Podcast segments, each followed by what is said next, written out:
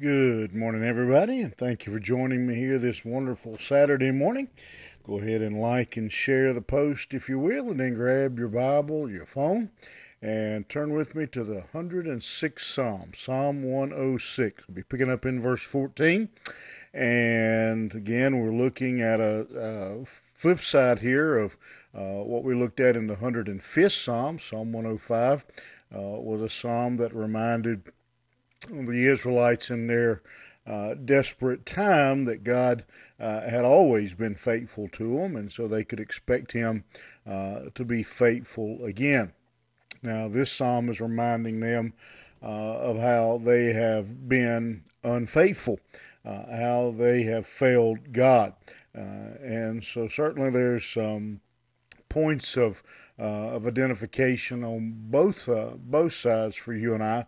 Uh, God has certainly been a faithful, good God, uh, but like the Israelites, there have been times uh, when we have been less than faithful, uh, where we have uh, disappointed him. And the psalmist is just going through their history uh, and pointing that out to them. And what we're going to look at today uh, is in some ways one of the most amazing uh, stories in the Bible. Uh, and that is how in the book of Exodus uh, we read that when the Israelites got to the Red Sea uh, and the Egyptian army had began uh, pursuing them. Uh, they got to the Red Sea. They had the Red Sea in front of them, the Egyptian army behind them, and so really nowhere for them to go. And you remember the story. Uh, God told Moses to stretch out his uh, rod, and he did. The Red Sea opened up, and they uh, walked across on dry land. Uh, when they all got across, and the Egyptian army pursued, uh, then the waters came closed and destroyed the Egyptian army. And you would think uh, that that would set the Israelites up now between uh, the observation of uh, the plagues that came on Egypt that uh, caused their uh, their release, and then this great uh, event at the Red Sea. You would think that the Israelites would be set to be uh, the most faithful people uh, ever to uh, to draw breath. But instead, we read uh, that says they soon forgot uh, his works. How soon, you might ask? Well, uh, about three days, seventy-two hours is all it took for them to turn their back and to forget about this great deliverance of God. began to complain uh, that uh, God had uh, brought them uh, out into the wilderness to die. Uh, said they says they but lasted exce- but lusted exceedingly in the wilderness and and tempted God in the desert.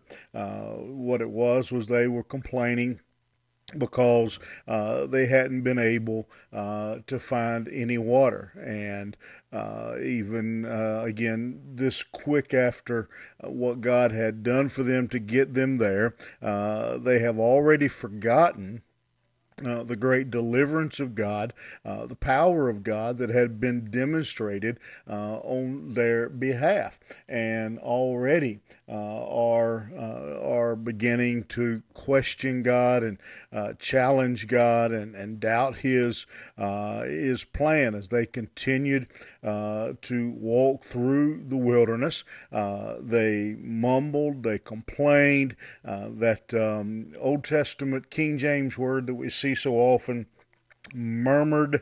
Uh, that I think that that word just has a uh, a picture to it for me uh, of uh, of complaining, and uh, they they murmured uh, against God, um, saying they should have never left Egypt. that was how angry, upset, disappointed they were with God that they would have rather been back in Egypt uh, with their cruel taskmasters uh, making bricks uh, for the Egyptians than they would have been uh, following God.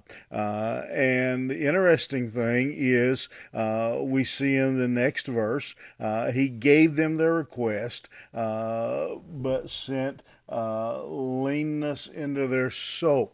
Uh, and so he gave them what they were uh, complaining about.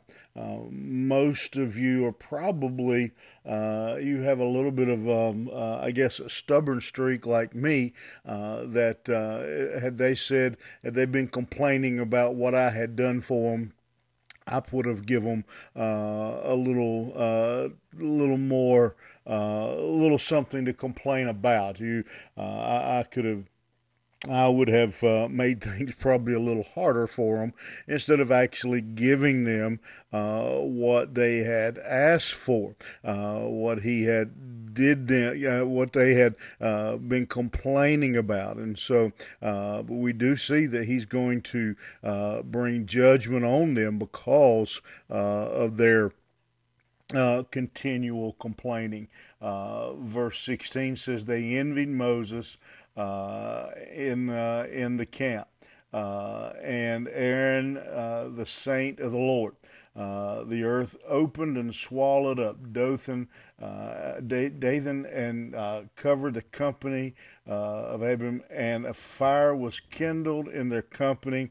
Uh, the flame burned up the wicked, uh, and so we see that uh, again. God just continued. God uh, gave them what they wanted, uh, but because of that, uh, they um, they are punished uh, for their uh, for their complaining as they continued to uh, murmur, continued to cause trouble uh, in the camp. The Bible says that the earth opened up uh, and swallowed them. Uh, and so quickly, uh, immediately, he, he judged this group that was uh, causing, uh, continuing to cause trouble uh, in in their camp, continuing to, to complain. then he sent a fire that Exodus tells us consumed 250 more of their people, again, for their uh, complaining. And uh, we continue to read again uh, in verse uh, 19. They made a calf uh, in Horeb and worshiped the molten image. Uh, thus they changed the glory uh, into the similitude of an ox uh, that eateth grass. And again, we read this phrase they forgot God their Savior, which had done great things in Egypt, wondrous works in the land uh, of Ham and terrible things by the Red Sea. Therefore, he said that he would destroy them. Uh, had not Moses, his chosen, stood before him in the breach uh, to turn him, turn away his wrath, lest he should destroy them. Uh, and so uh, God uh, was uh, fed up with their idolatry, uh, fed up with their complaining. Uh, they've made it says here a uh, an idol and begin to worship it, and God intends to destroy the people. for that for that decision, but Moses stood up uh, and pleaded with God uh, that He would spare uh, the people. And so we have a, a again a very uh, sad uh, episode in the history uh, of the Israelites. God has again, uh, fresh on the heels of uh, the plagues that God had sent to bring them out of Egypt, uh, right behind, just a few hours removed uh, from the division of the Red Sea, uh, that where they came across on dry land, the Egyptian army is swallowed up. just within hours of that, we have uh, the Israelites complaining uh, about uh, their circumstance. Shortly after that, uh, we see them making a uh, an idol and beginning to worship it. Uh, and that key phrase, they forgot God, their Savior, which had done great things in Egypt, wonderful works in the land of Ham, and terrible things by the Red Red Sea.